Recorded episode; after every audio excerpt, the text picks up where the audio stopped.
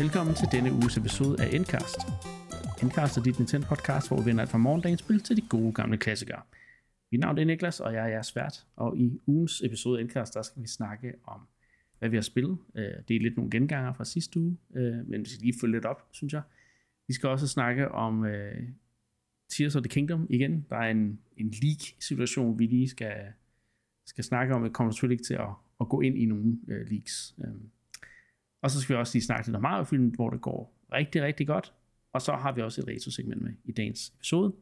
Jeg skal ikke sidde og snakke om det helt alene. Jeg har også mine medværter med mig. Først siger jeg hej til dig, Mark. Hej Niklas. Og så hej Anne. Hej med jer. Så er det øh, tid igen, og det har været lidt øh, en, en lidt mere stille uge, øh, sådan på, på den generelle nyhedsfront, men der har jo alligevel været masser af, i hvert fald drama i, i Tears of the Kingdom, øh, ja, øh, lejren, men øh, derudover så har det været sådan lidt, lidt stille. Er det det samme indtryk, I har haft? Det er jo stillheden før stormen, ikke? Det må man sige. Altså, der, der kan ikke komme andre ting ud. Der kan ikke være nyheder om andre ting, fordi at det eneste folk, de snakker om, er jo bare Tears of the Kingdom. Sådan er det. Mm. Og selvfølgelig de ting, som øh, vi prøver at få gennemført, inden det udkommer. Jeg er i gang med Xenoblade Chronicles 3 DLC'en, som vi også skal, skal snakke om snart, men, øh, men ja, igen. Øhm. Mark, hvad, får, du, øh, får du tiden til at gå? Øh, får du vente? Jeg ved ikke, hvor... Altså, kan du klare hypen, eller... Ja, altså jeg er så hype, at jeg har været ude og investere i nyt, øh, nyt grej til hjemmebiografen, var jeg ved at sige, ny skærm og nyt lydanlæg, så jeg må sige, okay. jeg er ved at være klar nu. Ja. Ja, okay. Så selvom ja. øh, du, er lidt ned, du var lidt nedtonet sidst, vi snakkede om spillet, så er du stadig klar. Nå, men det har jo alle dage været. Altså, det er jeg tvivl om, jeg er altid klar, når der lander et nyt Zelda-spil. Men det er rigtigt, at, at det ikke er fordi, at jeg altså, sådan, går og tænker på spillet hver eneste dag, og sådan, altså, tæller dagene og sekunderne. Det, det er ligesom overhovedet andre. ikke tilfældet. Nej, nej, overhovedet ikke. Så det er sådan mere stille og rolig afventning. Ja, og det er også meget sundt, tænker jeg. Men altså, som, som du skrev til os, da du øh, fremviste dit, dit nye øh, hjemmebiografsystem, er jeg ved at kalde det, det var jo, at det, det jo må være det dyreste spil, du nogensinde kommer til at købe. Ja, det er jo så det. Hvis man indregner omkostningerne i det, og ligesom, ja, ja tilegner det spillet, eller tillægger det spillet skyld, ikke? Så, ej, det er mange, mange år siden, jeg havde et gammelt fjernsyn, 8, 8 år gammelt, og tilsvarende lidt lydsystem, der også var, var halvgammelt efterhånden, så det, det, det var på høje tid, og så tænkte jeg, åh, ja, Zelda er jo en god anledning til at få, ja. få opgraderet lidt. Selvom det måske ikke bliver det teknisk mest avancerede spil, som man måske kunne smide på sådan en skærm, så er det jo stadig lækkert at se det på en stor skærm med god lyd og så videre, ikke? Jo, oh, helt sikkert. Helt sikkert. Men øhm, lad os bare lige øh, gemme snakken øh, igen om, om Tears of the Kingdom. Øh, vi kommer lidt tilbage til det på en, øh, ja, måske en lidt mere øv øh, sammenhæng øh, lidt senere i programmet. Men nu synes jeg, vi lige skal snakke øh, om det, hvad vi har spillet siden sidst, fordi øh, nu har du fået en uge til at spille Advance Wars, Mark. Er der noget, der har ændret sig? Fordi du var jo lidt, lidt lunken spillet sidst, vi snakkede om det, ikke? Ja, og havde beskederne, de er strømmet ind i min indbakke lige siden. Nej, overhovedet ikke. Vi har så søde lyttere her i programmet jo. Jeg har ikke spillet så forfærdeligt meget mere. Øh, jeg tror, jeg har spillet i alt 7-8 missioner nu. Okay. Og det, har, det, har, det er stadig op ad bakke for mig. Det må jeg desværre erkende. Det er, øhm, det er mærkeligt, fordi jeg kan godt se, at der er et virkelig, virkelig godt strategispil her. Men mm. jeg tror, det er den måde, det er skruet sammen på, der bare ikke altså rammer mig personligt. Og der er egentlig flere ting. Nu har jeg som sagt spillet lidt længere ind, så jeg har en sådan bedre forståelse også af, hvorfor det er, jeg ikke rigtig er bit af det. Altså det ene af det her, som jeg sagde med præsentationen, synes jeg vidderligt ikke er særlig god. Grafikken, jeg snakkede om det sidste gang jo ikke. Grafikken, den visuelle stil, især når man er inde i missionerne, øh, den dårlige performance, øh, der, der bare sådan skærer lidt i øjnene, selvom det ikke betyder sådan vildt meget for gameplayet. Øh, faktisk også musikken er jeg heller ikke synderligt imponeret over. Der er sådan en, øh, især er der sådan en øh, melodi, der spiller, når man starter en mission, hvor det sidste stykke af melodien, det lyder nærmest som sådan en luftsirene. Altså det er nærmest sådan, at jeg holder mig for ørerne, fordi jeg synes, det, det er en irriterende lyd, der er med, der er med i den melodi. Altså, der, det, det er en lille ting, men altså, det er bare sådan, det er den samme melodi, de spiller i mange af banerne og sådan noget, hvor at, at, at, at sådan 20 minutter lang bane, der bare kører det samme loopede musikstykke henover øh, mange gange lidt upbeat og sådan gang i den og sådan noget. Det er selvfølgelig okay, det er krig og sådan noget, ikke? Men, men det er også sådan, jeg vil gerne have lidt ro til at tænke mig om, når jeg skal tage mit næste træk. Så jeg synes bare, at præsentationen som helhed, den er virkelig off-putting for mig. Øh, det, det er klart det største problem for mig. Men så som sagt mm. nu også her gameplayet er jeg blevet lidt klogere på. Jeg kan godt se igen, der er masser af, af taktik og strategisk dybde i det her spil. Jeg kan godt se, hvorfor at folk de, øh, de er vilde med det, og hvorfor de bruger lang tid på at spille missionerne, og måske også spille dem igen og få de her S-ranks. Øh, fordi det kan man virkelig sidde og nørkle med. Mit, mit, mit store problem er, at jeg synes, spillet er, virker lidt designet som til, at der ligesom er en strategi på hver bane, du skal følge. Du skal ligesom gætte, hvad, hvad er den rigtige strategi til at klare den her bane. Så der er sådan en del trial and error i det, hvor at man du ved, starter en bane, og så hvis man får taget et for, forkert træk, så får, du, så får du dræbt en eller anden vigtig unit, som du skulle have brugt et eller andet sted på mappet, og nu har du ikke den unit, så nu kan du faktisk ikke rigtig klare banen, men det finder du først ud af 10 minutter senere, når du kommer dertil, hvor du skulle bruge den unit, og, ja, og så skal du spille banen om. Det, det er sådan lidt som om, at missionerne er lavet som sådan nogle små puzzles. Altså, og et eller andet sted kan jeg godt se fascinationen i det, men det gør også bare, synes jeg, at gameplayet bliver lidt meget trial and error, og, og det bliver meget mere forsøg igen, de her missioner, som i forvejen er ret lange. Og det ved jeg sgu ikke lige, altså der, der, der, der, der, der er min tålmodighed måske lidt for dårlig øh, i, i det her, øh, i den her situation til, at jeg så rigtig gider det. Øhm, og så er det også lidt det der med, at det bliver sådan, det bliver, sådan, det bliver selvfølgelig ikke på gætværk, men igen, det bliver sådan lidt mere følelser frem, ikke? som jeg siger, med, med ligesom at, Nå, så prøver vi det her. Okay, det gik fuldstændig galt. Ikke? Og det, det er lige før, man savner den der spole tilbage-funktion, som de jo har implementeret i Fire Emblem. Selvfølgelig skal det ikke bare være sådan, at man kan lave alting om, men, men der skal selvfølgelig også være konsekvenser ved de valg, man tager. Men det virker som om missionerne er sådan meget tight, stringent designet omkring, at du skal følge en bestemt strategi. Jeg kan også lidt se det, jeg, jeg, jeg følger med i, i, på et forum, hvor de snakker om det her spil, også for at få noget indblik i, hvad ligesom sådan de mere hardcore fans, hvad, hvad det er, de snakker så godt om, om det her spil. Og jeg kan se, mange af dem skriver ligesom det her med, ah, men, men jeg har virkelig svært ved den her ene bane, eller den her bane, der, der er et eller andet, lige meget hvad jeg gør, så, så kan jeg bare ikke vinde. Og så er det sådan, nej, nah, men det, det er så fordi, du skal bruge lige præcis denne her strategi, hvor du tager de her units fra start og kører herned og gemmer dem og venter på, at AI'en så formentlig forventeligt tager det her move, hvor du så kan gå frem og angribe den med de her units, mens du sender nogle andre nordpå, og altså, det er sådan virkelig, altså, hvor igen, jeg tænker, det er nærmest som et puzzle, ikke? Altså, øh, Øh, hvor at man måske i mindre grad egentlig følger øh, ligesom udviklingen på slagmarken og tager nogle, nogle kloge, informerede beslutninger på bagkant af det, men ligesom man skal lære, hvordan er det AI'en er programmeret til den givende bane, og hvordan er det, at, at, at, at ligesom de har, designerne har tænkt, at man ligesom skal løse banen. Jeg ved sgu ikke, altså det er nok ikke det, jeg leder efter i et strategispil, så vil jeg hellere spille et, et puzzlespil, hvor at puzzlet måske ikke tager 20 minutter at gennemføre, men, men, men man, kan, man kan ligesom, når man har knækket koden, så kan man så klare postlet ret hurtigt. Ikke?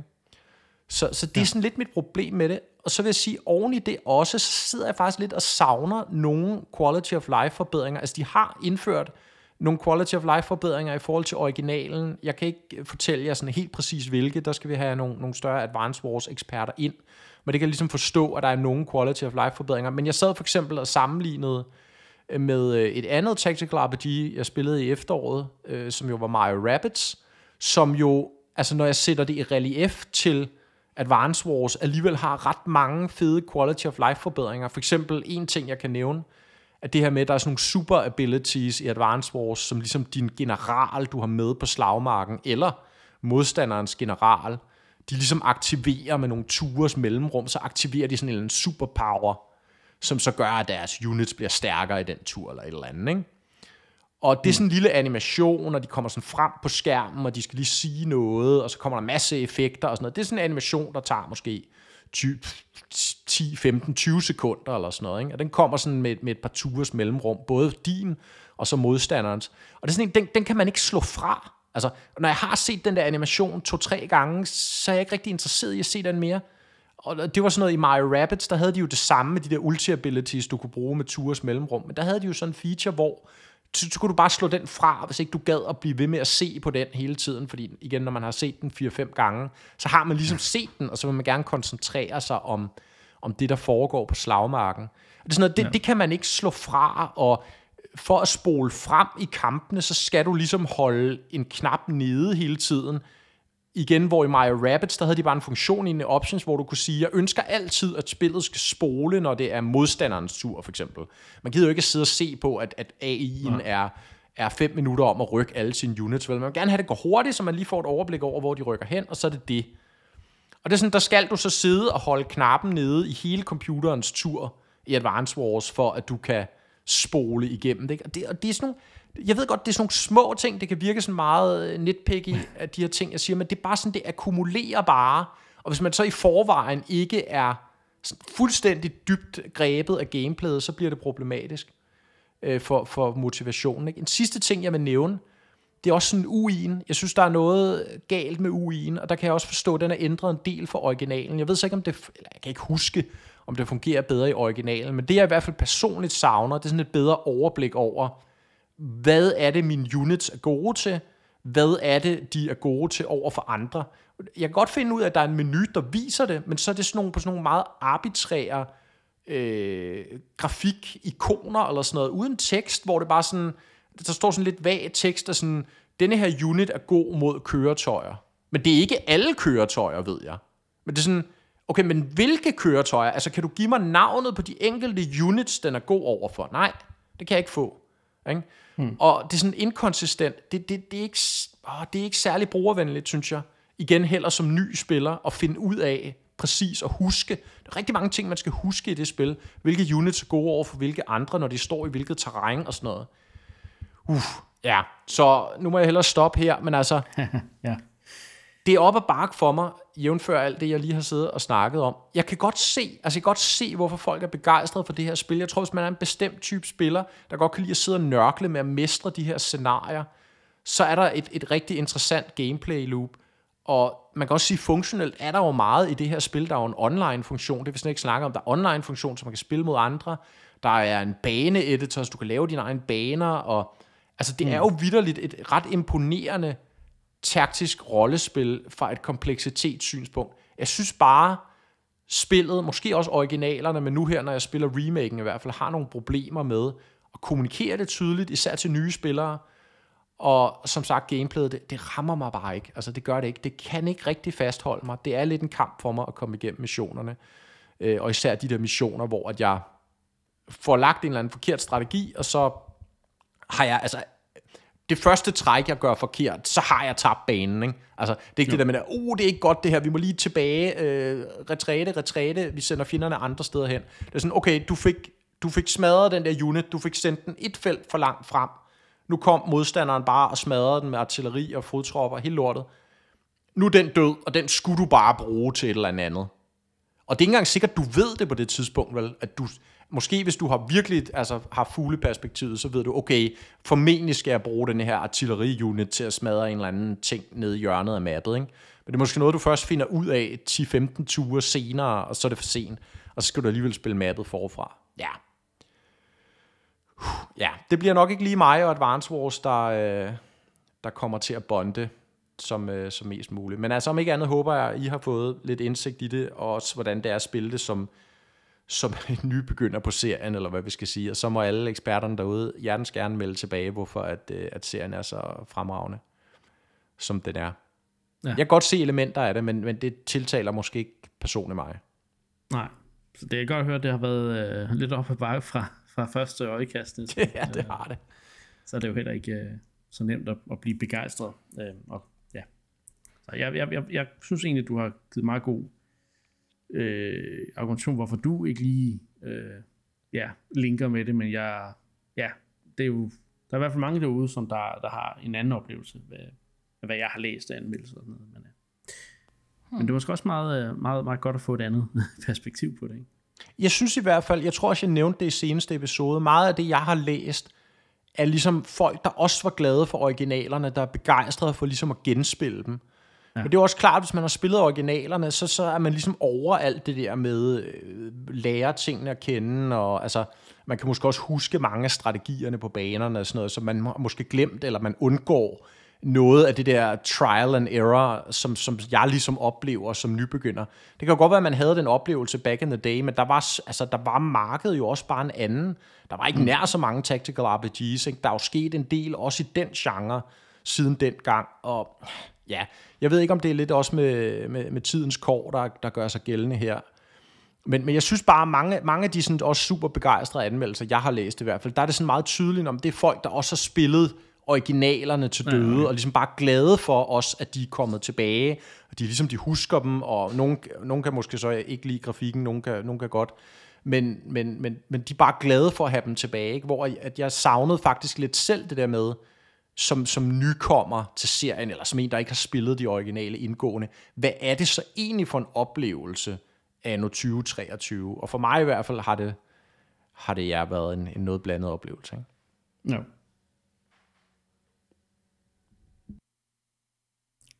Jamen, øh, okay. Jamen, det, ja. Men så, så lyder det ikke som om, at det er noget, du øh, har i sind at gøre færdigt, inden, øh, inden, inden Tears of the Kingdom udkommer. Men nu må vi se. Ja.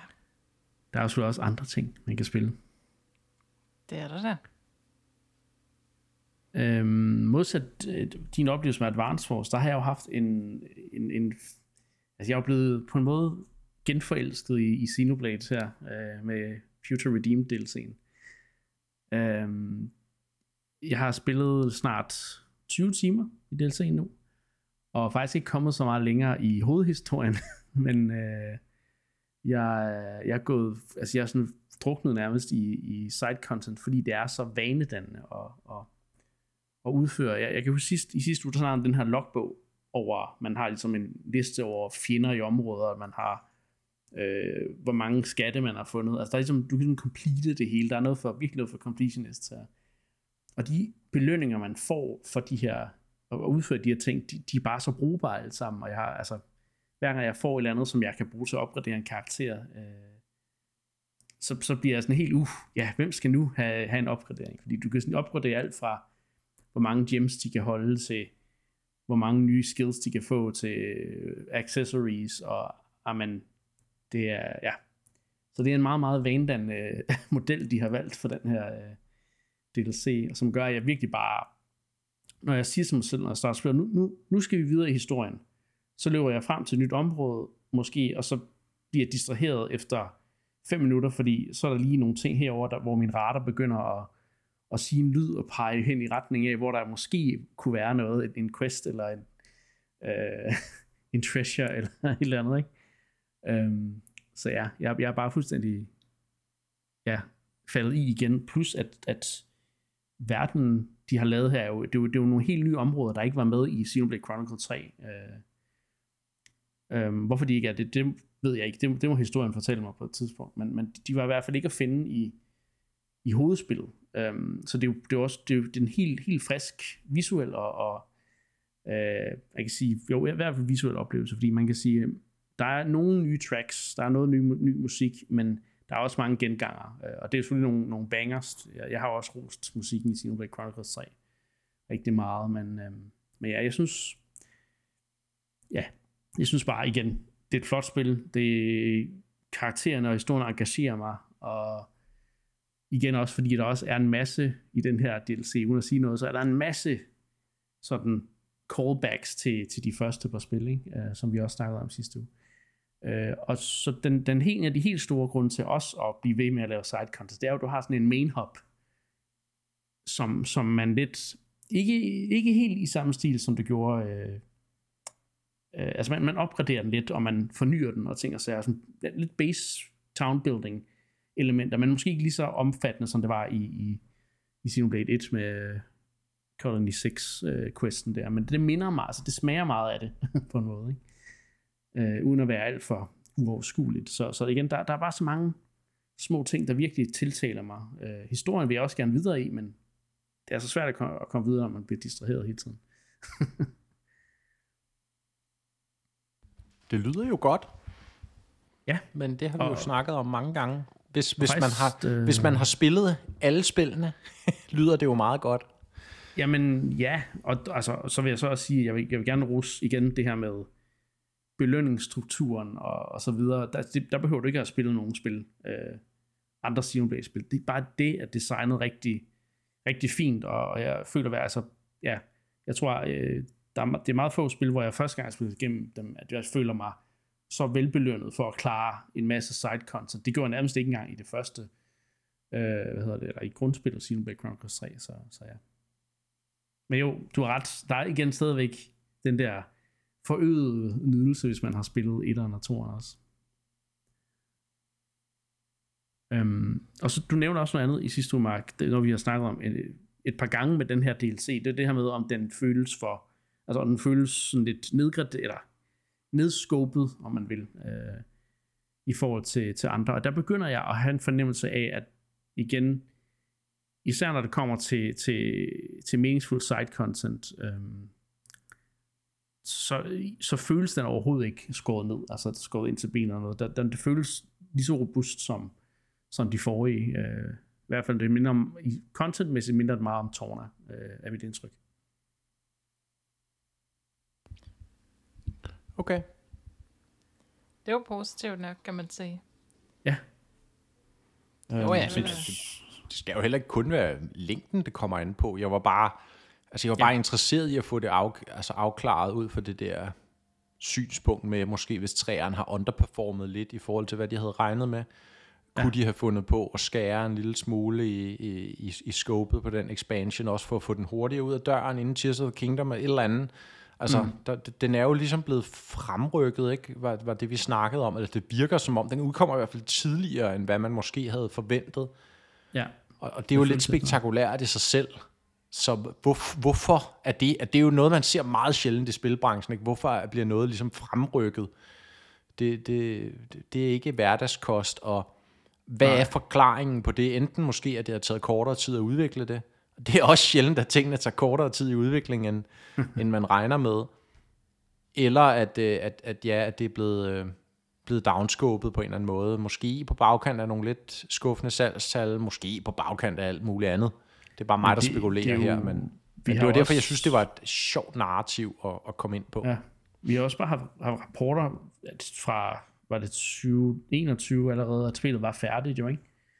Uh, det er altså grundspillet, så, det, så altså, vi har jo ligesom forventet det, altså vi forventede grundspillet i lang tid, inden det blev annonceret, og så kom det der tidligere ud, end, end også øh, først antaget, så, så de, jeg føler at de har haft rigeligt med tid til også at lave den her DLC, egentlig, når man tænker mm. over det. Så det kan godt at den bare har været færdig, og så de bare lige har kunne se, okay, der er faktisk et meget godt sted her mellem Advance Wars og, og, og Tears of the Kingdom til at udgive en DLC. Måske, altså det, altså jeg synes jo ikke nødvendigvis, det er den bedste timing, men, men øh, jeg, jeg, ved ikke, jeg, jeg, jeg, jeg tror, den har været, altså, det føles som om, den føles i hvert fald rigtig robust øh, og, og, og velpoleret, og ja, og sådan nogle ting. Så, så man, man kan så sige, der hvor, hvor jeg måske igen ikke helt kan sige noget endnu, altså der, der hvor jeg er nødt til at spille videre, og jeg håber, jeg er færdig næste uge, inden, inden Tears kommer, um, det er main story. Jeg skal finde ud af, fordi den føles som om, den er meget mere, altså den er meget direkte i forhold til, hvad for et mål man har. Øh, og der sker ikke så mange developments lige på det plan. Det er mere ligesom sidehistorien, der, der er en masse udvikling i. Øh, men det går meget stærkt, indtil videre de første fire kapitler her, der er gået meget stærkt med historien. Og nu er jeg så siddet fast i kapitel 4, fordi jeg har lavet så meget side så jeg er ikke rigtig kommet videre øh, i den sidste uge nærmest. Så, så jeg håber lidt, at jeg kan ja, ligesom få lavet et ryk i weekenden, hvor jeg kommer, altså hvor jeg bare fokuserer på main story, fordi jeg, jeg er høj nok level, efterhånden, øh, efter alt det grinding, jeg har lavet. Så, så jeg burde godt bare kunne, kunne tordne igennem nu, øh, hvis jeg vil det. Så det forhåbentlig kan jeg få svar på, på det også, altså om main story også føles lige så afrundet som de andre ting, fordi ja, lige, lige på, på verdenen og level designet og side content design, det, det er bare, altså det, det er virkelig, virkelig godt. Nærmest på nogle punkter bedre end main-spillet. så ja. Og så vil der også andre steder, hvor man kan se, de er ikke lige så, altså der har de lavet et mere simpelt design, for eksempel det der class-system, der er i træerne.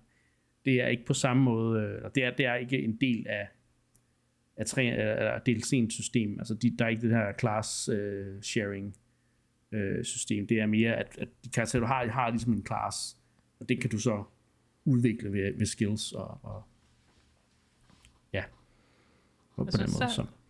Jeg synes, det er ret sjovt generelt, eller sådan interessant det der med, at de ikke sådan, altså de, de tager lidt nogle andre veje i forhold til sådan, altså sådan core gameplay ting, som combat-systemet og class-systemet. Ja. Fordi det er jo noget, der er gået igen også i, i nogle af de andre DLC'er, ikke? Altså at jo. man sådan, så ændrer man noget, der er så altså core til hele oplevelsen, ikke? Og på en eller anden måde måske gøre det frisk for spillerne at komme tilbage til. Det synes jeg er ret sjovt. Sådan, det kan ikke mm. komme i tanke om andre spil, der gør.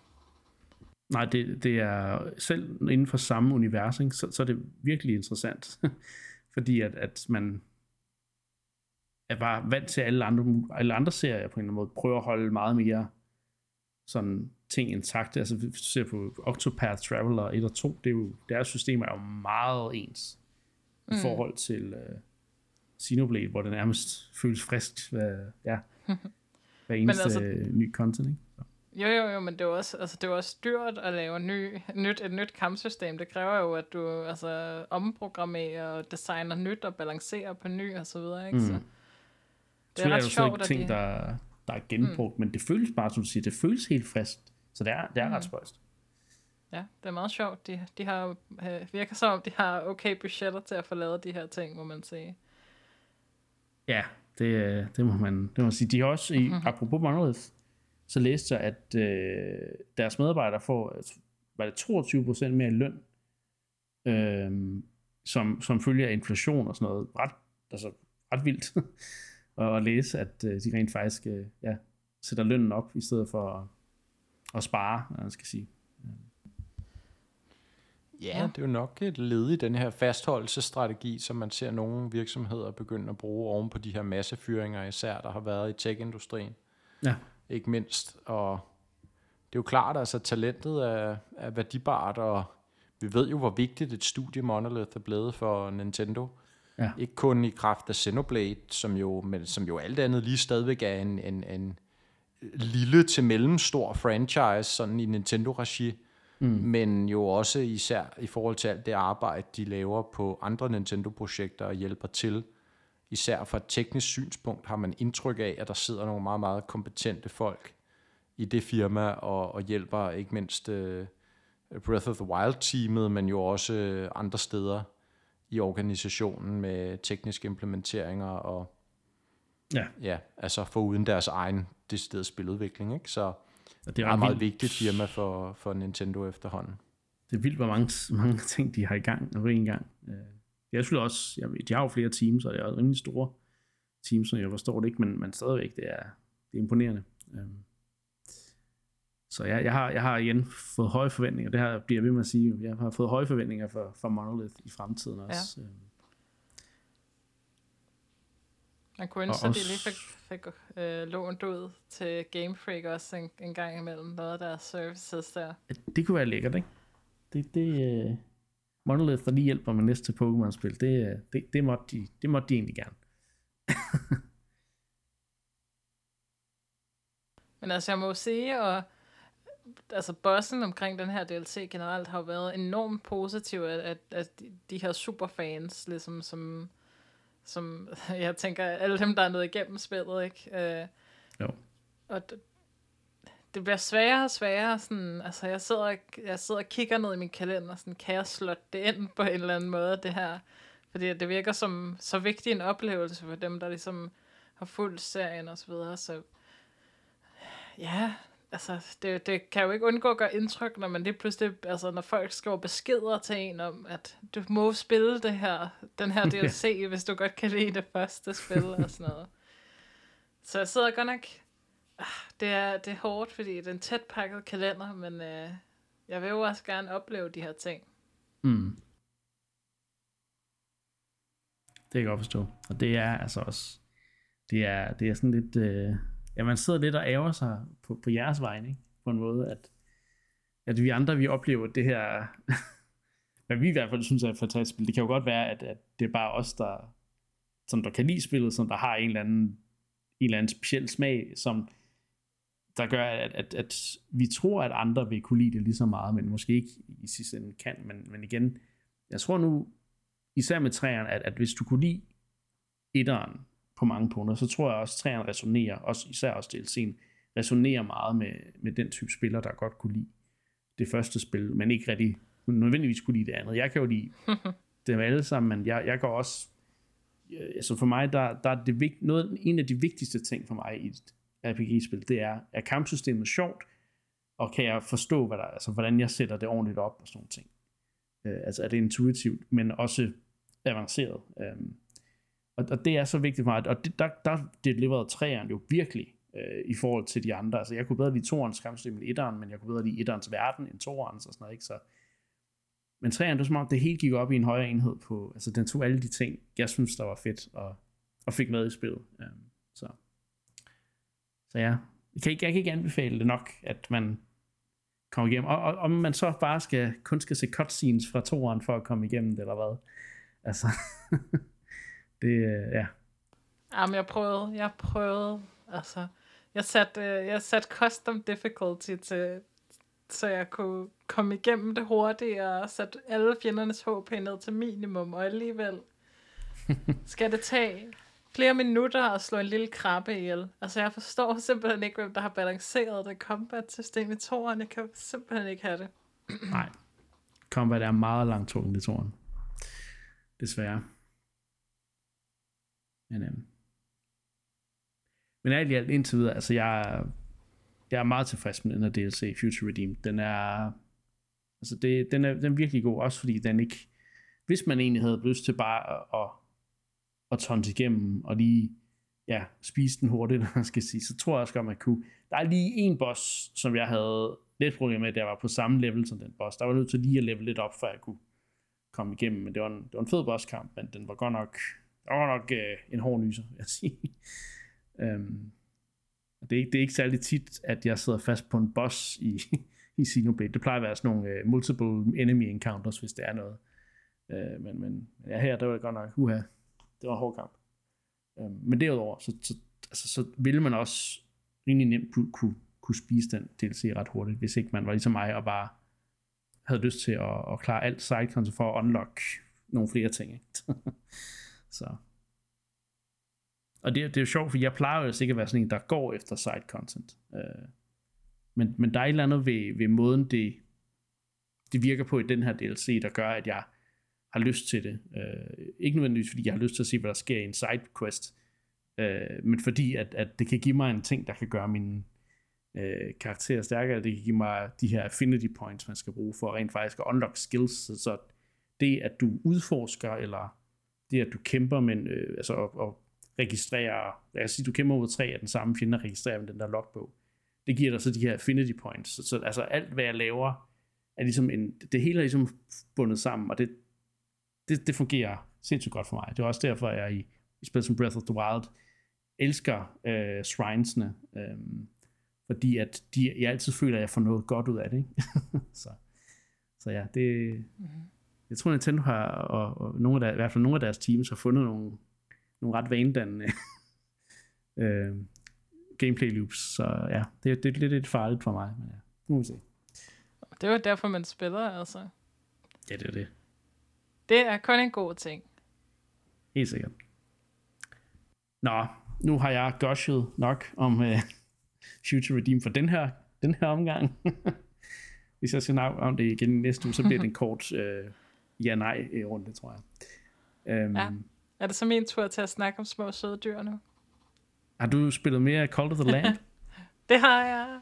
Jamen så jeg, jeg behøver ikke. Jeg behøver ikke gøre det øh, langt. Jeg elsker det stadig. Øh, jeg er næsten færdig med det nu.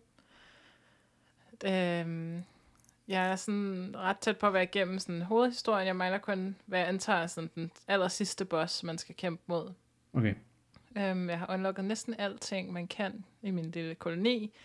er blevet rigtig flot, og mine dyr, de bor rigtig smukt nu.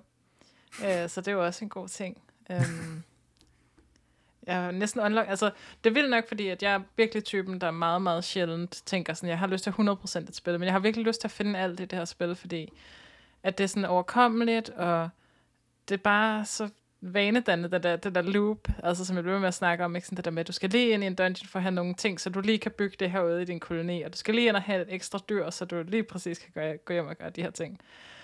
Og det er bare, altså det er bare, det har bare ramt direkte ind i mig. Altså det må jeg sige, det er bare super luksus. Og um, jeg, håber, jeg regner også med, at jeg kan gennemføre det inden uh, Tears of the Kingdom, så det er jo bare uh, perfekt timing, det må jeg sige.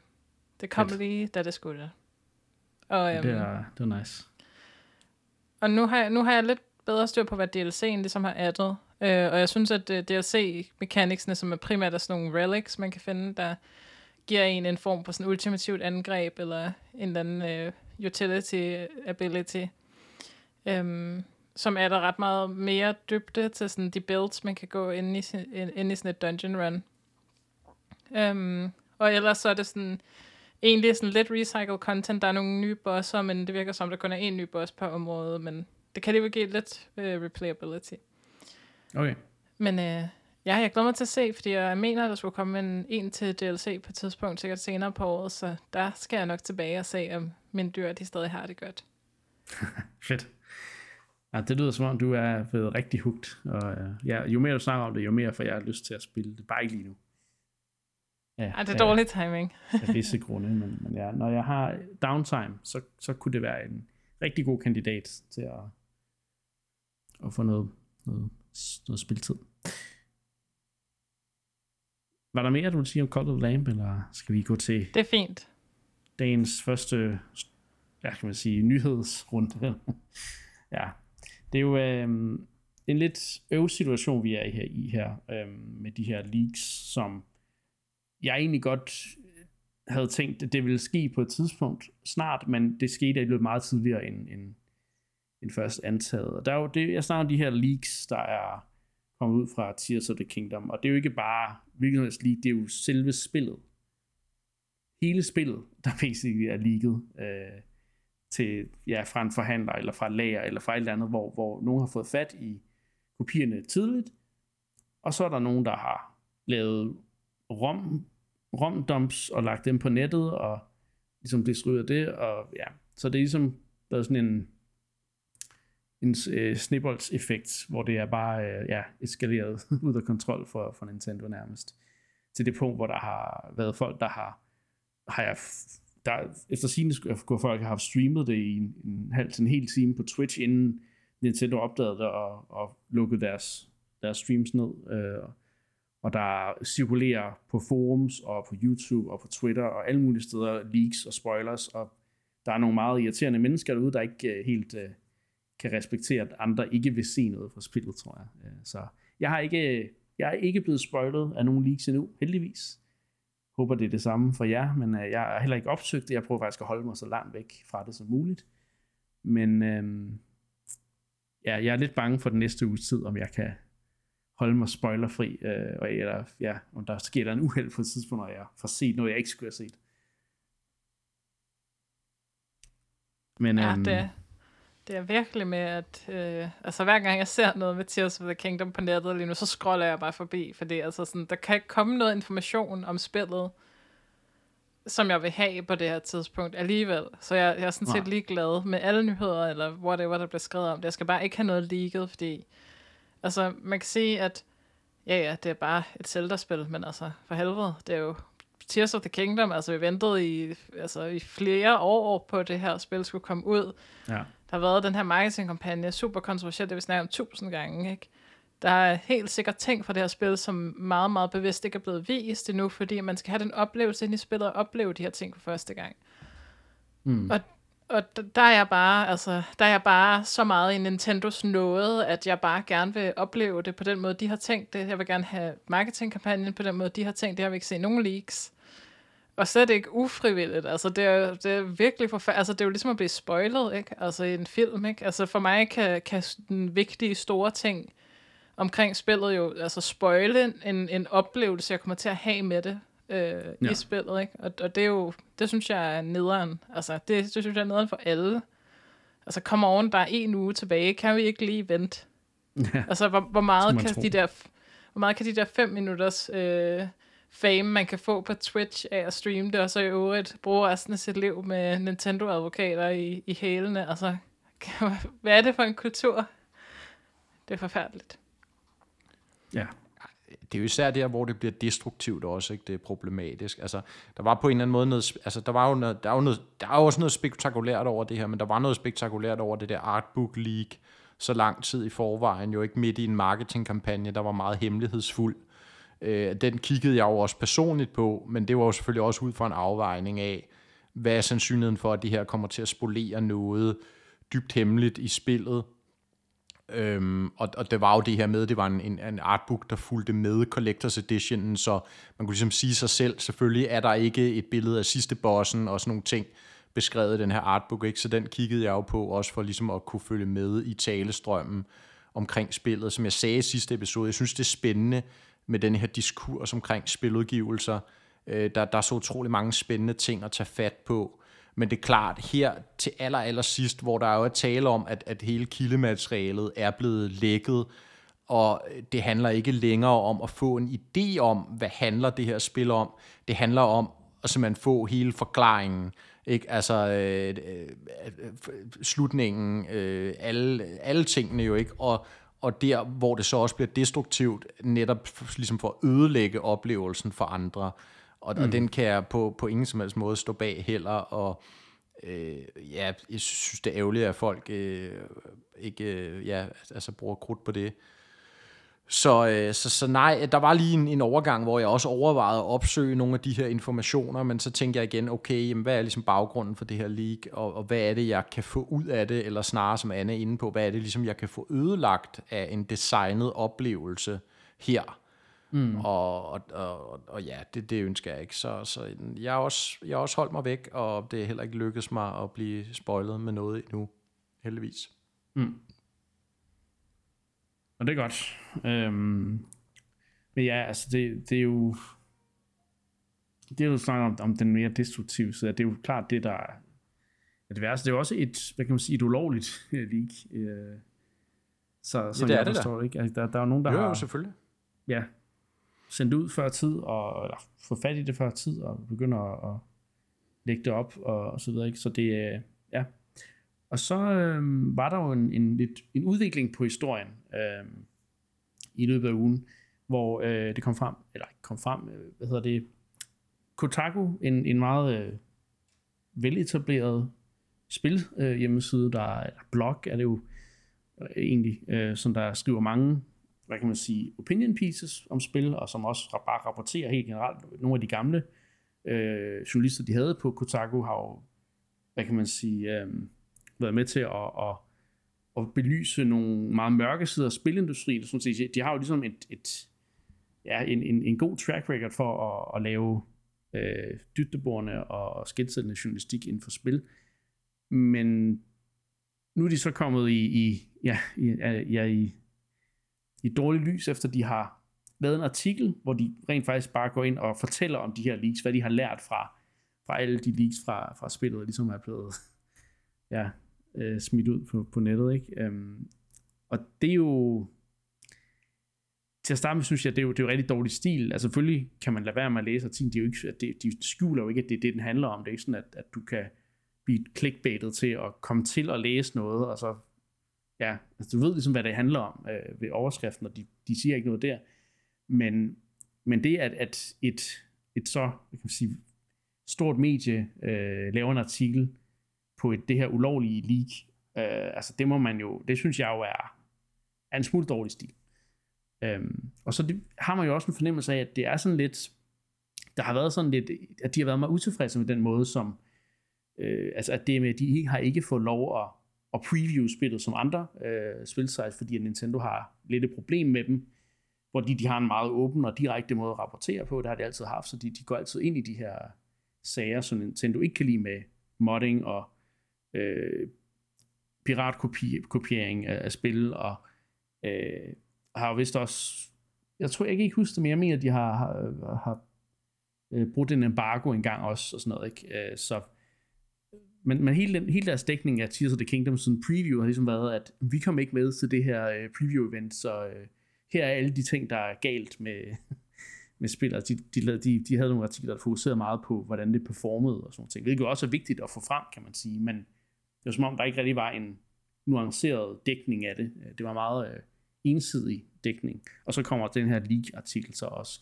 Så der er mange øh, der derude, der mener lidt, at det, det føles sådan lidt ja, barnligt, eller sådan lidt, øh, lidt øh, hævn, hævnagtigt, den måde, de, de dækker det på. Øhm, så det er meget overrasket. Jeg, jeg selv var en lille smule skuffet, men igen, så er jeg jo glad for, at det ikke er, er noget, hvor man ikke ved, hvad det handler om, inden man læser artiklen.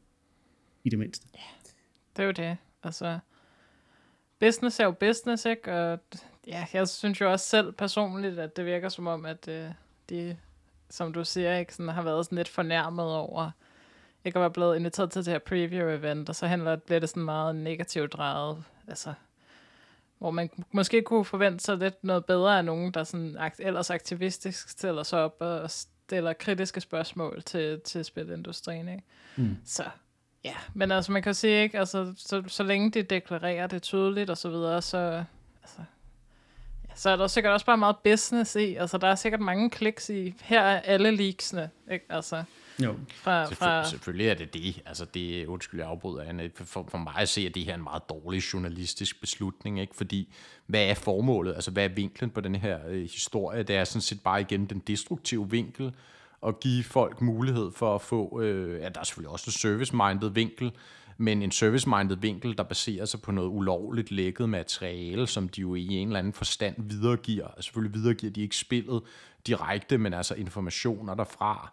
Jeg synes, den er, den er på grænsen, den, den er rigtig dårlig. Der er ikke nogen god altså, journalistisk historie det her. De kunne sagtens have skrevet en historie om, at spillet er blevet leaget, og at man skal, altså, man skal være ops på det, hvis man vil undgå spoilers og så videre. Det, det vil være helt legitimt at skrive det. Ikke? Ligesom vi snakkede jo også om artbook leaget der øh, for, for en måneds tid siden, selvom vi jo selvfølgelig ikke viderebragte noget fra artbooken. Og, og tilsvarende her kunne man sagtens have gjort det samme. Det de går ind decideret og viderebringer informationer om spillet fra et ulovligt leak. Det, det synes jeg er usagligt. Jeg kan ikke se, hvad deres saglige begrundelse er for det i hvert fald. Og det, øh, det, det, det er dårlig stil, som er dårlig journalistisk stil fra, fra det medie, som jo så godt nok også kendt for at være sådan et lidt mere celebert et af, snak, af, af slagsen, ikke? Altså sådan spilbranchens svar på se og hør, har jeg næsten lyst til at sige, ikke? Altså, det, de er, de er, øh, de går til stregen og nogle gange over, ikke? Og, og ja, jeg, jeg synes her går de over, jeg kan ikke se øh, pointen. Andet end selvfølgelig igen businessvinklen, som I er inde på, at der er helt sikkert mange kliks i det her. Ikke mindst for de destruktive typer, der enten gerne bare vil vide, hvad er, hvad er det her spil? Jeg skal ikke spille det, jeg vil bare vide, hvad det er. Måske vil jeg endda så genere min omgangskreds eller nogle tilfældige mennesker på nettet med at, at fortælle dem, at det er bottleren, der er morderen, inden at de har haft chance for selv at finde ud af det. Ikke? Øh, ja, det, det synes jeg er skidt stil af Kotaku. Mm. Ja, og, og, og spændt på at se, øh, ja, altså det, det er i hvert fald, øh, Lyresmart, nu er de ligesom bare, ja, øh, overgivet sig selv til at sige, jamen vi, vi er ligesom i, det, i, i dårligt lys hos Nintendo, og det kommer vi bare til at blive ved med at være, ved at, ligesom at bringe den type historie der, ikke? Øhm. Men er spændende at se, hvordan det, deres, deres dækning af spillet bliver, når det udkommer øh, officielt. Ja. Øhm. ja, det er sjovt at følge med i. Ja. Oh, bare tanken Heldig. om, at der kan komme reviews inden ja. for den næste uge, det er vildt. Ej. Ja, de skulle Ej, det... gerne, øh, jeg er lige på trapperne. Ja. Så. Ej, det ved jeg sgu ikke. Ej, det bliver spændende. Jeg skal i hvert fald læse de, ja. de spoilerfri uh, reviews, det er helt sikkert, uh, hvis jeg skal læse nogen overhovedet. Men ja, nu, nu må vi se. Jeg synes dog heldigvis, at, at de YouTube-kanaler og de sider, jeg normalt følger, uh, altså jeg, følger, jeg, jeg læser faktisk Kotaku næsten dagligt, så nu har jeg lige holdt mig væk fra dem i, nu holder jeg mig lige væk fra dem i den næste uges tid i hvert fald. Øhm, men, men altså, Tilda-analytikerne, Celtic, uh, Nintendo Back Crisis, Monster Maze, uh, Commonwealth Realm, Andres Restart, der, der er mange af dem. De har alle sammen ligesom sagt front up front, at de kommer ikke til selv at se på leaks, de kommer ikke til at, at, at, at, at vise dem, eller sige noget om dem øh, rigtigt, udover selvfølgelig, at det er sket. Øh, så så det, der føler jeg mig mere sikker, kan man sige, men man ved jo aldrig, når man scroller YouTube eller Twitter, om der kan komme et eller andet op, hvis man nu lige ikke har fået blokeret et eller andet keyword, eller hvis man nu lige Ja, fordi altså, min, altså mit feed er jo meget altså baseret på Tears of the Kingdom content, så jeg, jeg får jo mange videoer omkring spillet. Så, så jeg er sådan meget, meget forfastelig, når jeg scroller. um, men, øh, men ja. Men der var en sjov øh, historie, historie for det her leak egentlig. Um, det er Reggie, den gamle præsident for Nintendo of America, Mark. Du pointerede, at uh, han har lavet lidt sjovt til tweet. Eller sjovt og sjovt, men konteksten jeg ved, ikke, hvor sjov, jeg ved ikke, hvor sjovt det var. Lidt bemærkelsesværdigt måske, især fordi han ikke længere arbejder for Nintendo, men jo tydeligvis stadig har et meget stærkt tilhørsforhold til det brand. Ja. Men sjovt på den måde, at han ligesom, han, han quoter den her, de her Taken-film, øh, der handler om øh, den her far, hvis datter bliver kidnappet af nogle, ja, øh, en eller anden, ja, nogle kidnapper, og så prøver de at få penge ud af ham, og tænker sig, så siger han lige så den her meget ikoniske sætning med, at han, han nok skal finde dem, og det, det vil de fortryde og sådan ting. Og det er jo ligesom den, han quoter øh, Reggie her, mens han så også har replied til en eller anden pirat, der så har været, der angiveligt har fået fat i spillet før tid. Ikke? Um, og det har så, det har så uh, gjort, at den person har slettet sit tweet efter den her trussel, om man vil, fra Reggie. så uh, det, det, var jo egentlig meget god, uh, ja, god effekt men det er jo ja, det er, det er lidt sjovt alligevel, at han interagerer med det, ikke? Altså, jo. En eller anden øh, random type, det behøver ikke engang at være personens egen Switch, der er taget et billede af, at han ligesom har Tears of the Kingdom på sin Switch startmenu, som om han har fået fat i det, ikke? Måske endda ulovligt, i hvert fald før tid.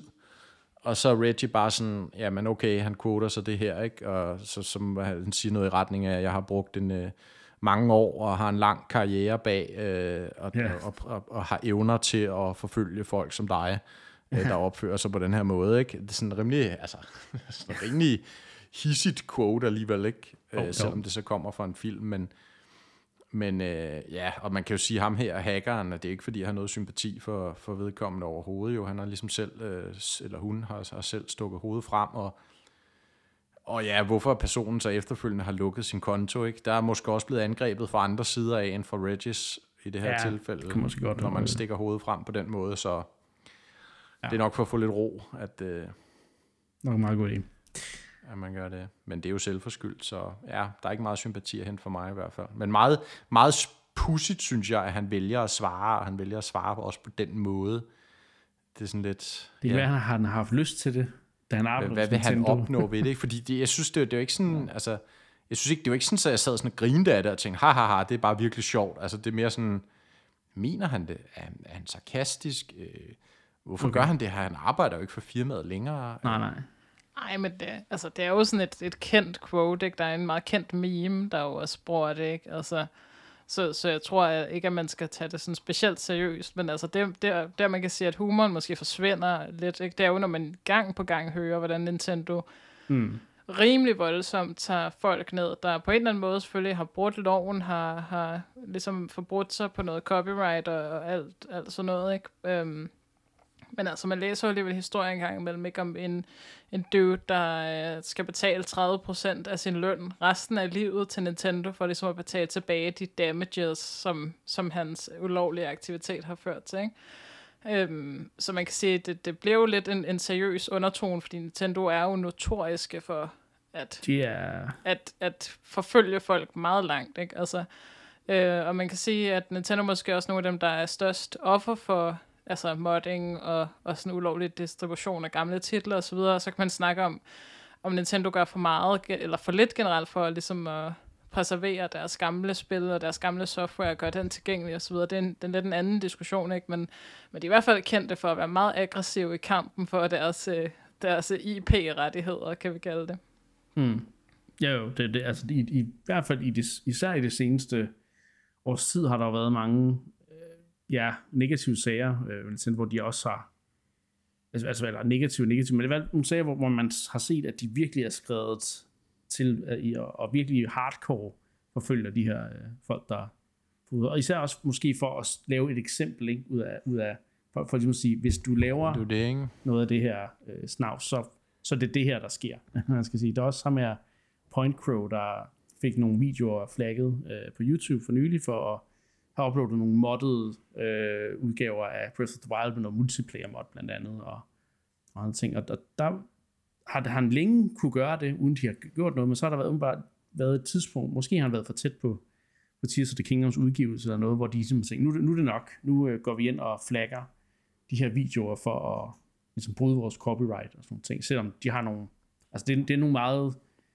altså reglerne på det her område er meget sådan i en gråzone, ikke? Øh, Jo, men det er også bare fordi, sådan, en situation der, der sidder jeg jo og tænker igen, nu er jeg jo ikke jurist, men altså Nej. det, jeg har forstået omkring hele det her felt, altså de, de skal jo så bevise, at manden, han har altså decideret gjort noget ulovligt. Altså det er jo ikke ulovligt for ham at, at dumpe en kopi af Breath of the Wild fra sin egen Switch til sin computer, og afvikle spillet på en emulator, øh, som er udviklet separat fra Præcis. Nintendo, uden stjålen kode, noget som helst, som bare kan køre Switch-spil, og så selv, øh, fordi han er dygtig, teknisk videreudvikle på spillet til eget brug, altså eget ja. privat brug, øh, i det her tilfælde. Det er jo ikke, fordi han videredistribuerer det, som jeg forstår det.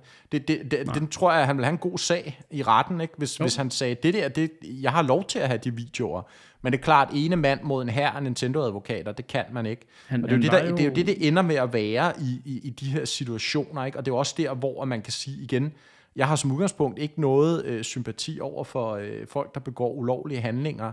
Men der, hvor det begynder at smage lidt dårligt, det er i de der situationer, mm. som I siger, hvor at Nintendo så bruger den øh, lejlighed til at statuere eksempler, ja. og ligesom fuldstændig ødelægge individers liv, øh, økonomisk i hvert fald, øh, for ligesom igen at, at, at sige, står det, står det mål med de skader, personen har forårsaget? Måske ikke, men, men det er nu engang sådan, retten har besluttet det, og, og, og de har nu så krav på, at, at manden skal betale de her penge tilbage i resten af sit liv. Ikke? At, at, at det er der, hvor det på en eller anden måde ja, kan, kan, kan komme til at lidt dårligt. Ja, Ja, Selvom fordi- igen man kan sige, jamen han har gjort noget ulovligt, han skulle have tænkt sig bedre om, og han må udstå sin, sin straf. Ikke? ja, ham, øh, Øh, så Øh, ja, og man kan så også sige, at, at det, det her, ham, ham Point Crow der, som jo, hvor igen vi er lidt i en gråzone for, at man har overhovedet gjort noget forkert. Han, han endte så med, alligevel, altså først var han ude og sådan, nærmest prøver at appellere til Nintendo i en video, og ligesom sige, at han, han var ikke, altså han, han vil ikke, han vil gerne finde en, en god løsning sammen, eller hvad man skal sige, ikke? Men han endte jo så med at tage den video ned, og så i den næste, han lavede øh, efter nogle uger, siger, at nu han ligesom, han er ligesom kommet over det, han, han gider ikke at forfølge det her, han vil ikke videre, fordi jeg, jeg tror måske, han, ja, det har, det har ikke været det værd, måske, at, at prøve at stille sig op imod Nintendo, som har mange penge, som kan hyre de bedste advokater, og som bare vil smadre, altså som, som ja, vil smadre folk, der ikke har, har lige så mange penge til det juridiske som dem. Um, så, så ja, det er, det er sgu lidt, jeg kan godt se det, når man, når man uh, selv lægger det Mm. hele sammen på den måde. Regis tweet, selvom man ikke arbejder for dem mere, men han har jo gjort det også i en bøde, hvor de har været lige så, lige så strenge, øh, de er nu, ikke? Altså, så, så ja, det, det er, jeg, kan godt, jeg kan godt se, øh, at det er en lidt øh, mindre sjov, øh, sjov tweet, når man, når man tager den kontekst med ind i det. Um, ja. Men ja, Ja. det her leak er ja, forventet, men ærgerligt. Øh, og ja, vi må, vi må se, om den næste uge, den øh, forbliver spoilerfri, eller hvad. Jeg tror jo, jo tættere vi kommer på, på release, jo mere må jeg, må jeg lukke for internettet. Så, ja. Nu synes jeg, vi skal gå videre til næste mindre der er mere at sige om øh, leak-situationen. Det lyder ikke sådan. niks. skal vi snakke om, øh, at Mario-filmen klarer sig ganske, ganske godt. Øh, det er bare lige en kort lille opfølgning, fordi vi snakkede om den på baggrund af, at vi havde set den for nogle uger siden. Og øh, ja, vi, vi, vi vidste jo godt, at den havde klaret sig godt i den første weekend, men det, nu har den oversteget en milliard dollars øh, sådan i, i, i indtjening på verdensplan. Og det er jo, øh, det er jo ganske mange penge. Den har ligesom overgået masser af andre animerede film, det har vi også nævnt og så videre, ikke? men det går altså forrygende, og den japanske launch af filmen har også været, været en succes, så vidt jeg kunne forstå. Så, så ja, de har, de har ramt et eller andet. med den her film. Det må man jo Ja. sige, altså. Øh, man fristes jo måske til at sige, at nærmere end at de har noget med filmen, altså at, at det, det, det viser virkelig styrken nu øh, af de her brands, ikke? Altså Mario IP'en i sig selv, ikke? Hvor mange generationer af mennesker nu efterhånden, der har et, et tæt forhold til den her karakter, til, de her, til det her univers. Øh, og den lyst, der er til at dyrke det, altså den, den må være, altså den er, det er svært at, at matche for Mm. mm. nogle af de andre øh, store øh, animationsvirksomheder. Ja, helt sikkert.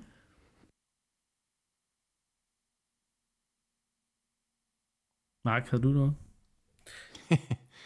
Nej, altså... Ja, det er vildt nok, ikke? Altså... Men det var også, det, jeg synes, det var så svært at spå om, altså hvor stor en succes ville det her blive, ikke? Vi havde jo selvfølgelig vores episode om selve filmen, ikke? Og øh, filmen er fin nok. Jeg kunne personligt måske have ønsket øh, noget, der var lidt bedre, eller lidt mere henvendt mig måske, må jeg hellere sige. Og, og, og, men, men hvad er det videre potentiale? Ikke? Altså det, det lader jo netop til, som Anne er inde på, at være skyhøjt, når, når den første film her Mm. kan, kan være så stor en succes.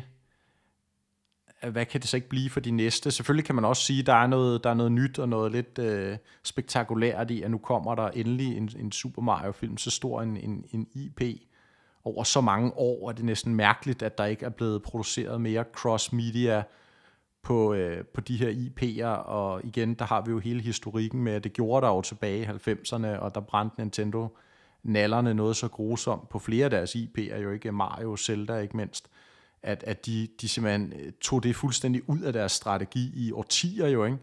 indtil det så finder vej tilbage nu her, og derfor bliver det spektakulært, og derfor bliver det jo noget, som, som mange altså bare skal se. Mm. Og så må vi jo så se efterfølgende her, hvor mange har været tilfredse med filmen, hvor mange vil finde på at se en to, og hvor mange synes, at det var da meget sjovt, men altså okay, det var ikke lige mig, eller, eller hvor mange er bare virkelig klar til at se den næste, og den næste, og den næste, og hvis der kommer Zelda, og hvis der kommer alt muligt andet. Ja. Ja. Men ja, pengene taler i hvert fald et klart og tydeligt sprog om, at, øh, at det her er en gigantisk succes, og de Miyamoto, han griner hele vejen ned til Ja, Ja, det er jo så ikke hans egen bank. Der, der griner han sikkert også, men uh, Mm. tilbage var- til sit uh, kontor i Nintendo, hvor han uh, bruger sine gamle dage på alt andet end spiludvikling, åbenbart. Mm. Men, men det var meget sjovt, fordi jeg kan ikke huske, om jeg snakker om det der med, at Miyamoto gav et interview, hvor han blev spurgt om, hvad han troede ligesom var årsagen til filmens store succes, hvor han jo faktisk øhm, fremhævede de sådan lidt lunkne anmeldelser som en stor del af grunden, eller som i hvert fald en del af grunden til succesen for filmen, ikke? fordi det jo var sådan lidt, er den så god, og nogen siger, at den er lidt dårlig, og sådan, har det, har det virkelig, i virkeligheden sådan, øh, fået folk op, øh, op af sofaen og ind for selv at skulle give deres egen vurdering på filmen. Det er i hvert fald sjovt, at han vælger at fremhæve det som grund til den store succes, synes jeg. Ja, det, jeg tror jeg har faktisk ikke læst øh, interviewet der, men øh,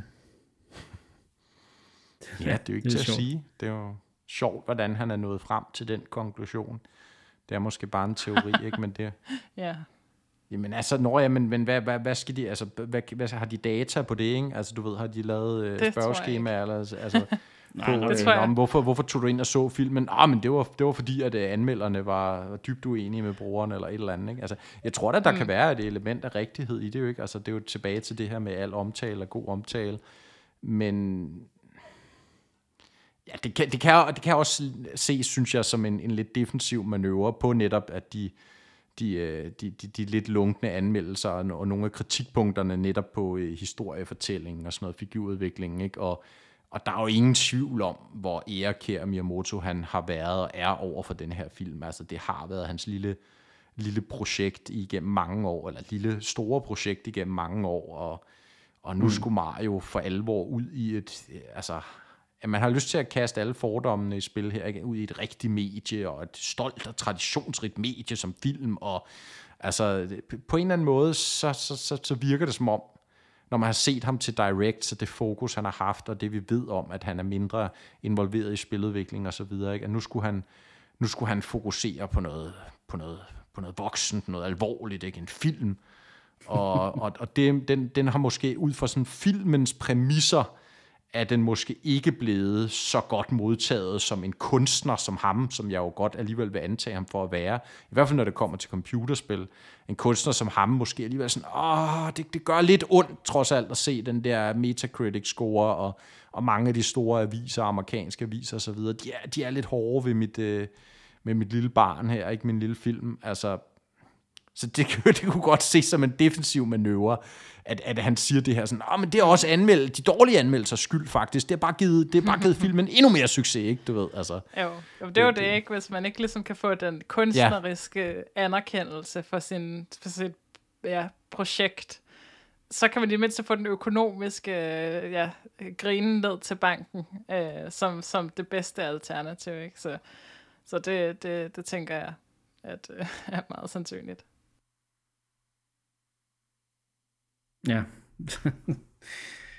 ja, det er i hvert fald en interessant uh, ting at fokusere på, når, når den jo også har andre, andre øh, succesparametre, man kunne, kunne måle den på. Men, uh, men ja.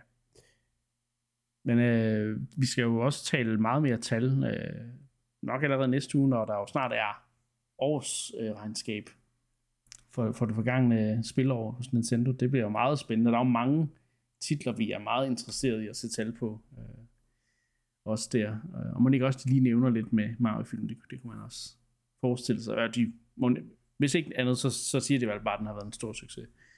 Øhm, men ja, det er, vi må se, hvordan, øh, hvordan det klarer sig. Og jeg er meget spændt på at se, hvordan deres næste film tv-projekter øh, kommer til at klare sig. Ikke? Nu har de jo også fået det oprettet et, et decideret, en decideret afdeling, der ligesom fokuserer på den der del af, af deres business. Så, så jeg er meget sikker på, at vi, vi ser meget mere på den front fra, fra Nintendo. Nu, nu har de ikke brændt nallerne den her gang. Nu har de virkelig ja, fået lidt medvind. Det er jo, øh, det er jo altid godt, når man gerne vil ud for nogle nye medier. Nå. Øh, vi er faktisk øh, allerede nået til, til dagens, øh, eller ugens sidste emne. Retro-segmentet. Og øh, vi har øh, tænkt og tænkt, og så endte vi med at, at slå os fast på Pokémon Stadium, som jo for nylig endelig er kommet til Nintendo 64-appen efter øh, lang ventetid. Og Anne, du har jo, øh, du har jo spillet det. altså, det kan jeg jo lige love dig for. Det har jeg. Altså, jeg var jo, jeg var jo, altså jeg hoppede jo op af sofaen til den Direct, som alle havde, fordi det var en Farming Direct, ja. øh, hvor det blev annonceret, nu kom Pokémon Stadium 1 og 2 endelig til øh, Switch Online biblioteket, og altså jeg var jo altså, meget påvirket af, af, af, af den nyhed. Så det har jo været virkelig et sjovt gensyn for mig at se det her gamle, gamle øh, Pokémon Stadium igen. Um, og, og måske, måske har det ikke... Øh, altså man kan jo se, der er sådan lidt to dele af det her spil i, i min optik for mig. Ikke? Der er jo sådan ligesom øh, stadion-delen, kan vi kalde det, altså hvor du kæmper med nogle Pokémon, og du øh, sætter et hold, og du klarer dig igennem en liga og nogle forskellige sådan, missioner, men altså, der kan man sige, at øh, det var jo et, et, et sindssygt nostalgisk trip for mig. Altså, det, det var virkelig, virkelig fedt, og sådan, se Pokémonerne igen, og der er jo den her meget sådan karakteristiske sådan en kommentatorstemme nærmest, ikke, som, som siger nogle forskellige ting, når du kaster Pokémonerne ind, eller når de laver et move, eller når, når de får en, en status-effekt på sig. Ikke? Så, så der er sådan nogle, altså sådan nogle key phrases, som jeg bare altså, har, har, er, har været indprintet i mit hoved ikke, siden dengang, og at høre dem igen, det var virkelig sjovt. Men så må jeg jo så også konstatere, at øhm, at glæden måske stoppede lidt der, fordi altså det er jo en, en Pokémon kamp, øh, et Pokémon kamp spil, kan man sige. Altså du, du spiller Pokémon kampe, som du gør i et, et, et normalt Pokémon spil, men, men altså vildere er det ikke, og der er så i øvrigt en hel masse begrænsninger, især fordi man ikke kan importere Pokémon fra, fra de øh, supporterede spil. Øhm, så man kan sige, at, at, at når du skal i gang med sådan en liga, så er der selvfølgelig de 150 Pokémon at vælge imellem, men de har, det er jo ikke dine Pokémon, det er nogen, du ligesom sådan lå under, kan man sige, inde i spillet. Mm. så de har ikke de moves, du gerne vil have, for eksempel. Øhm, og, og så nogle gange, altså, det, det virker sådan, ja, så har du en Dragonite eller en, en drage-Pokémon, der ikke har nogen drage-type moves, for eksempel. Altså, det er jo mærkeligt. Det synes jeg er mærkeligt. Øhm, men, men altså, ja, så, så det er sådan, altså, det er måske ikke den del af spillet, som, som, som holder allerbedst. Jeg glæder mig meget til at prøve toeren, for at se, om det minder Mm. om, eller om det er lidt anderledes. Men så er der jo den anden del af spillet, den som jeg jo med altså stor kærlighed kigger tilbage på, og det er jo de her minigames, eller sådan Kid Zone, eller sådan noget hedder det inde i spillet. Ja, det er den, den Øhm. store styrke med de her spil. Den store styrke. Og det er også en stor styrke. og det har jeg været i gang i flere gange allerede. Øhm, der er jo ni minispil, og det er jo ni gode minispil alle sammen. Ja. Øhm, ja, så det har jeg haft enormt meget sjov med allerede nu. Altså at hæve det frem med nogle af dem, som, som jeg har spillet det med i, i de gode gamle dage, ikke? Og, og se, kan vi stadig, hvem kan hoppe flest gange med Magikarp? Det er stadig mig, der kan gøre det, skal jeg lige love for, af dem, jeg har spillet med. øhm, eller det er især, altså jeg vil især fremhæve det her sushi-spil, hvor, Ja, man, åh ja. hvor man spiller en liggetong, der skal spise mest sushi. Øh, det fik vi fandme spillet meget på sådan en aften, vil jeg sige, fordi at vi jo fandt ud af, at der var en, en vis dybde til spillet, som jeg måske ikke havde været klar over, da jeg spillede det dengang. Noget med at spise den samme stykke sushi mange gange i træk og sådan noget. Øh, og det synes jeg virkelig er et sjovt minispil, faktisk. Det er Så- også så øh, det var jeg husker virkelig- bedst, helt sikkert. Ja, men altså, jeg synes, de alle sammen er sjove, og øh, nogle af dem er lidt simple, men, men, men de er meget sjove. Der er så et af dem, hvor man spiller, ja, man spiller sådan en Ekans slange, øh, der skal ramme nogle diglets, så det er sådan lidt, du skal, det er ligesom sådan at kaste lidt med nogle ringe, som skal ramme ned over, jeg ved ikke, det er sådan, I don't know, det er vel en eller anden gammel børnespil, hvor man kaster nogle ringe, og så skal de ramme Ja. ned ligesom på nogle, nogle pæle eller pinde eller whatever. Det er så, så Ekans og diglet her. Øh, og der vil jeg sige, at der er controlleren... Altså, hvis du ikke spiller med Nintendo 64-controller, så er det næsten umuligt at spille det minigame, faktisk. Fordi at den måde, man ligesom styrer, hvor langt øh, Ekans flyver hen mod Diglett, øh, det er, hvor langt du vipper øh, analogpinden tilbage, og på Switch analogpinden, på sådan Joy-Con analogpind, er det næsten umuligt at differentiere mellem kort, mellem og lang. Øh, så der vil jeg sige, hvis man har en øh, Nintendo 64 controller til sin Switch, så, øh, så vinder man i hvert fald det minigame, vil jeg sige. ja, men altså enormt nostalgisk øh, gensyn med det spil. Jeg glæder mig meget til at prøve toren, for det spillede jeg ikke dengang. Øhm, men ja, måske også lidt, altså, jeg vidste jo godt, at folk sagde det, så godt var det heller ikke. Øhm, men, men jeg synes stadig, at, at det var fuld, altså det havde fuld, sin fulde berettigelse til at komme tilbage. Og jeg håber stadigvæk, down the line, at vi ser de gamle Pokémon-spillere, og man så kan spille dem ind i Pokémon Stadium. Det, det, det, det tror jeg alligevel øh, gør oplevelsen det mere nice. Ja, fordi det er jo alligevel også det, der er hovedcontent i spillet, ikke? Øh, og jeg husker da også, at der var nogle af de der challenges, der var ret svære. Øh, i- af de der kamp øh, ting, så man bliver ret udfordret i forhold til, hvad man gør i hovedspillet, ikke? Så, øhm, så ja, det, det vil være bedst, hvis, hvis man på et tidspunkt kommer til at kunne importere nogle, nogle ordentlige, ordentlige Pokémon. Mm.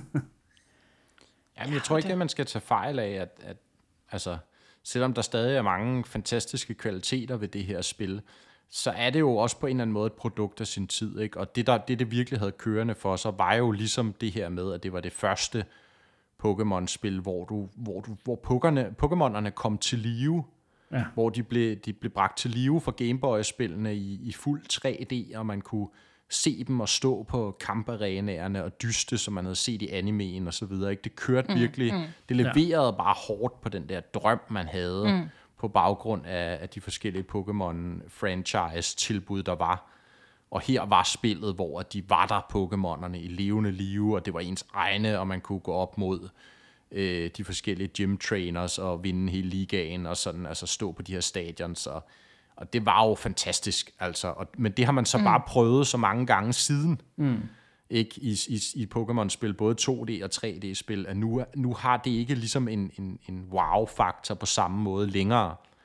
Og så kombineret med, at man slet ikke kan overføre jo Pokémon fra Game Boy-spillene til N64-spillet her, ikke? fordi der er ikke noget spor af, af Pokémon Game Boy-spillene på øh, Switch Online endnu, i hvert fald. Er en missed opportunity stadig, som jeg ser det, kæmpe missed opportunity. Men det er klart, det tager jo en, en stor komponent ud af den kvalitet, der var ved det her spil.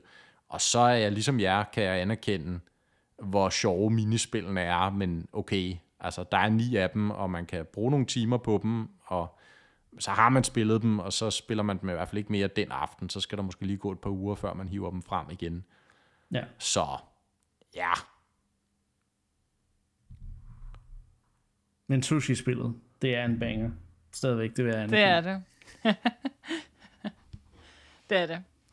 Ja, og så må jeg jo også øh, krybe til korset og sige, at øh, efter øh, 20 år, eller hvornår jeg sidst har spillet det her spil, det var jo et spil, som mig og Mark spillede mod hinanden, og det var et spil, som jeg ikke kunne slå Mark i på nogen måde, da jeg var barn. øh, og så må jeg jo så erkende, at øh, det lykkedes mig stadig at tabe til Mark den dag i dag, da jeg, da jeg øh, skulle dyste mod ham i en duel, men Øh, og, og der vil jeg sige, at Mark han tog de samme Pokémoner som dengang. Så det tænkte jeg, at det må jeg jo også selv gøre. Og det er måske der, det lidt ligger. Fordi Nå, ja. jeg kunne godt... Når jeg ved, at Mark han tager Electabuzz og Gastly og Gloom og, og nogle af, af, af Marks yndlingspokémoner, så, så blev jeg også nødt til at tage mine yndlingspokémoner fra da jeg var barn. Og det er jo ikke de gode, det er jo de søde. Nå, Og sådan er det. Sådan Jeg ved ikke, hvem jeg tager. Jeg tager bare nogen, der ser sjove ud, og så håber jeg på det bedste. Men det var ret imponerende med din store Pokémon-karriere bag dig, Anna. Jeg alligevel øh, formåede at være så heldig at slå dig med mit oprindelige Dream Team fra slut 90'erne. Så ja, Electrobus, Executor, ja, hvem havde jeg Executor. mere? Gasly, havde jeg mere? Gloom. Gasly selvfølgelig, ja. Det var min Snorlax. super line-up. Ja. Ja. godt Ja. ja. lide det. Gastly og ikke Haunter. Eller Gengar, men Gastly. Det er rigtigt, at det er det kontroversielle valg i den familie. Det er jo det, man, det er jo det, ikke? Altså, han har jo den mest fjollede af dem, ikke? Og, altså, og jeg er jo så dårlig til Pokémon, at jeg ved jo knap nok, hvilke moves, der er gode over for hvilke. Jeg kan godt regne ud, der er noget med ild og, og græs og vand og sådan noget, ikke? Men, men øh, ja, det, jeg tror måske, Anne, hun var bare flink og lå mig beholde øh, min, min ubrudte rekord af sejre over hende i Pokémon-stadion.